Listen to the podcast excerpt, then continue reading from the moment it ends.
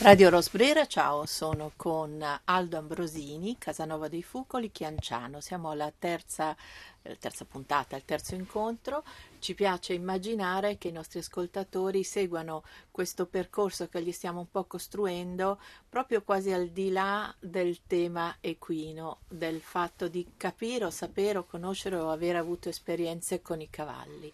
Parliamo di animali, ma parliamo di abitanti del nostro pianeta, dei nostri vicini di casa comunque, con una storia antichissima che Aldo conosce molto bene e riusciremo anche a fare qualche puntata, diciamo così, proprio un po' introduttiva alla, mm, alla, allo spessore che questo animale ha avuto nella storia dell'uomo, però oggi vogliamo parlare dell'importanza che ha il tempo che dedichiamo al cavallo e soprattutto quanto questo può modificare proprio profondamente il, um, il, rapporto che c'è tra uomo e cavallo e anche il suo stato di benessere e di conseguenza il nostro. Aldo, a te. Buongiorno a tutti. Il tempo è un argomento per noi molto particolare. Noi siamo abituati, noi, per noi intendo la, la, nella cultura occidentale, siamo abituati, abituati ad avere una, un orologio. L'orologio è, è, sempre legato poi a quelle che sono delle convenienze per noi, no? che possono essere di vario genere, o di comodità principalmente o economiche. Il tempo che noi passiamo per un cavallo invece è un ritaglio che noi di solito dedichiamo nella nostra giornata piena di impegni. Loro non hanno un orologio se non quello della natura quindi questo già ci dovrebbe far pensare al fatto che quando noi ci avviciniamo a un cavallo, carichi di fretta per esempio, il cavallo ci sa leggere benissimo e dice ma questo chi è? Ma che vuole da me?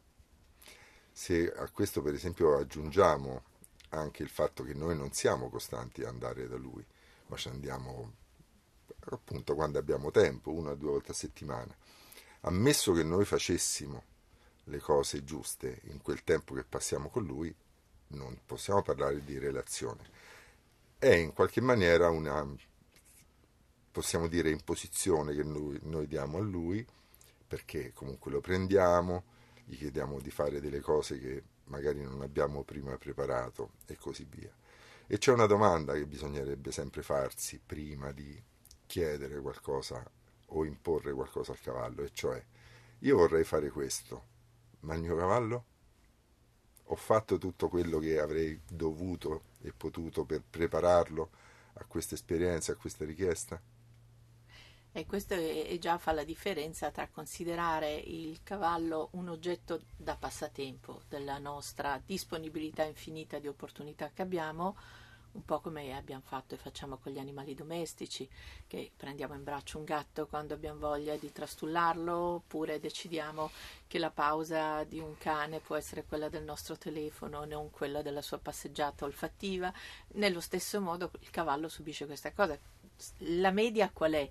Quella che non accade qui è quella che magari uno si alza una mattina e dice vado a fare un'ora di passeggiata col cavallo oppure vado al maneggio e mi ammollano il primo cavallo che è disponibile quindi ricorda più un rapporto quasi da meretricio che non da esattamente relazione. così anche perché in tutto questo eh, bisogna anche sottolineare che se io vado da un cavallo che vive libero insieme ad altri suoi simili e compagni e ha la possibilità di giocare, di muoversi, di espletare tutte le funzioni che la natura ha pensato per lui, è sicuramente diverso rispetto al fatto che io vado a prendere un cavallo che è stato 23 ore in un box e viene tirato fuori per essere il mio mezzo di trasporto per andare da un posto ad un altro. Questo già fa molta differenza, ma al di là di questo quando noi parliamo di relazione, la relazione è qualcosa che va costruita. Adesso un, faccio un piccolo inciso, magari anticipo quello che potrà essere un argomento delle puntate successive. Eh, quasi tutti quando chiamano vengono per eh, avere un'esperienza a cavallo dico, posso, dicono posso fare una passeggiata? La passeggiata è una conseguenza di tutto il lavoro che viene fatto prima. Però questo è un altro argomento il fatto di montare a cavallo secondo il nostro modo di vedere è appunto la conseguenza di tutte le azioni e di tutta la preparazione che c'è stata prima, la conseguenza della gestione, che è quella di cui stiamo parlando in questo momento, del tempo e di tante altre cose di cui c'è bisogno, senza divagare troppo. Quindi la passeggiata è un po' la ciliegina sulla torta, è lo scopo ultimo. Qui viene anche molta gente da anni che non è mai salita su un cavallo. E questo lo dovrebbe far pensare anche, no? Perché si può scoprire che anche stando a terra si riesce a fare tante cose belle. A terra, poi mh, anticipo una cosa di cui mi piacerà parlare perché io salto dal meta argomento al micro argomento è quanto i cavalli appoggino sulla terra. Allora loro ci consentono di avere un radicamento a terra perché ci portano a pensare al qui e ora, a questo momento. Le loro eh, estremità sono sensibilissime, delicatissime. Io l'altro giorno ho visto fare un'operazione su appunto una, un'estremità molto delicata, molto sensibile che mai mi sarei sognata ovviamente di immaginare che dovesse essere fatta con continuità, con attenzione, eccetera. Ecco, questi micro gesti ovviamente non sono tanto micro perché sono anche abbastanza faticosi da farli, bisogna piegarsi, toccare quella che si chiama castagna, far alzare una zampa considerando l'equilibrio dell'animale quando la si alza.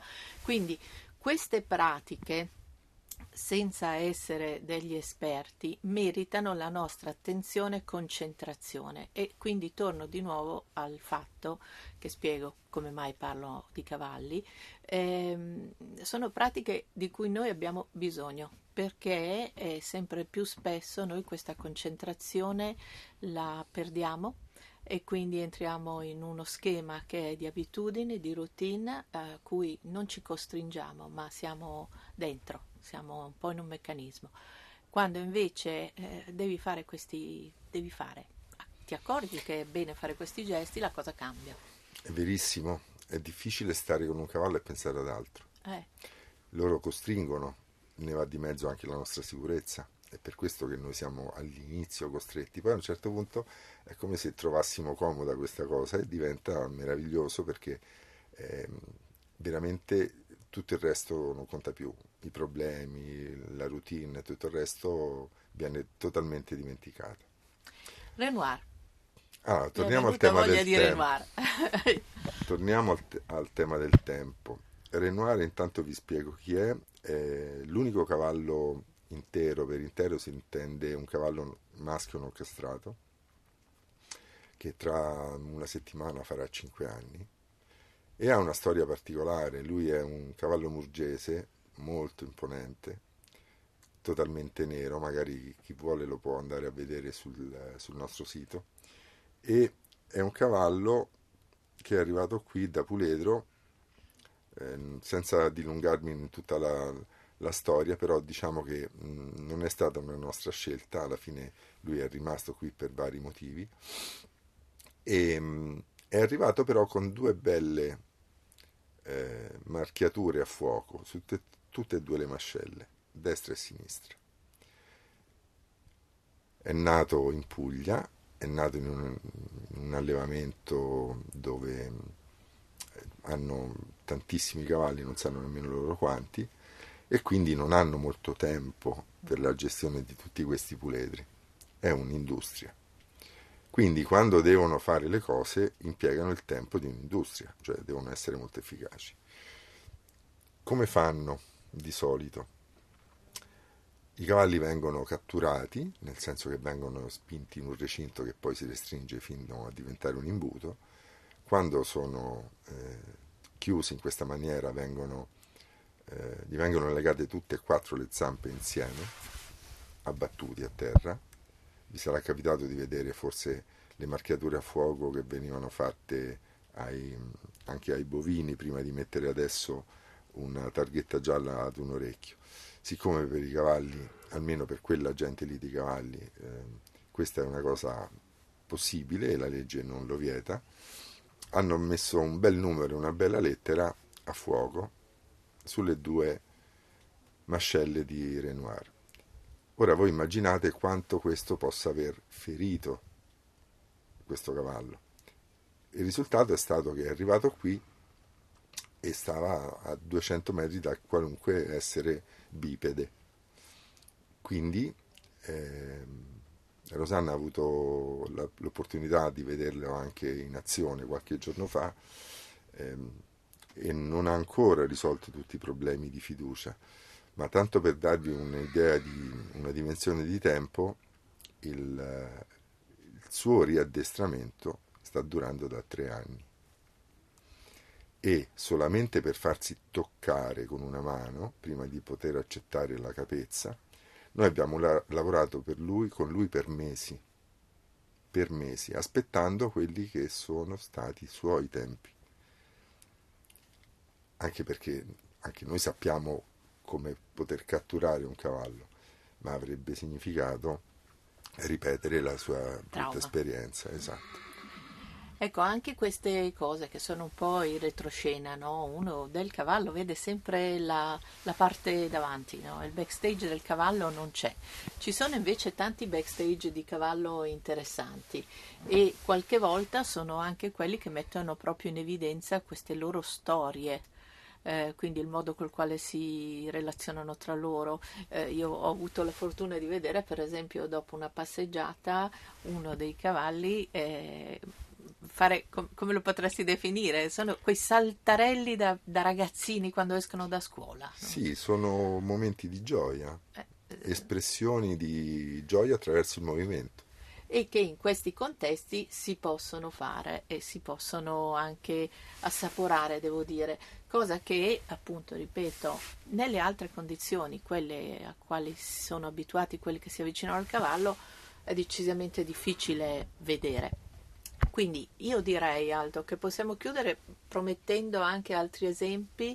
A me piaceva appunto citare, ve lo anticipo un po', quello eh, della sella, di quanto sia importante quando mettiamo un animale in relazione a un oggetto estraneo al suo corpo, fare tutta una serie di procedure che lo familiarizzino, che diano l'idea che non gli stiamo imponendo uno strumento, perché appunto non è la borsa che mettiamo su una moto, una sella, perché ha un dorso, ci sono le sensibilità, il corpo ha tutta una serie di eh, aree di cui tener conto, poi parleremo anche di quelle nasali che sono altrettanto interessanti e noi di solito guardiamo se hanno un disegno particolare, se hanno una cosa, però non pensiamo che là sotto, così come con le zampe, eh, ci sono le innervazioni, no? quindi no- non mi lancio io che sto appena adesso avvicinandomi e cercando di capire questo universo, ma ce lo racconterà Aldo. Quindi ricordiamo Casanova dei Fucoli, Aldo Ambrosini, un posto veramente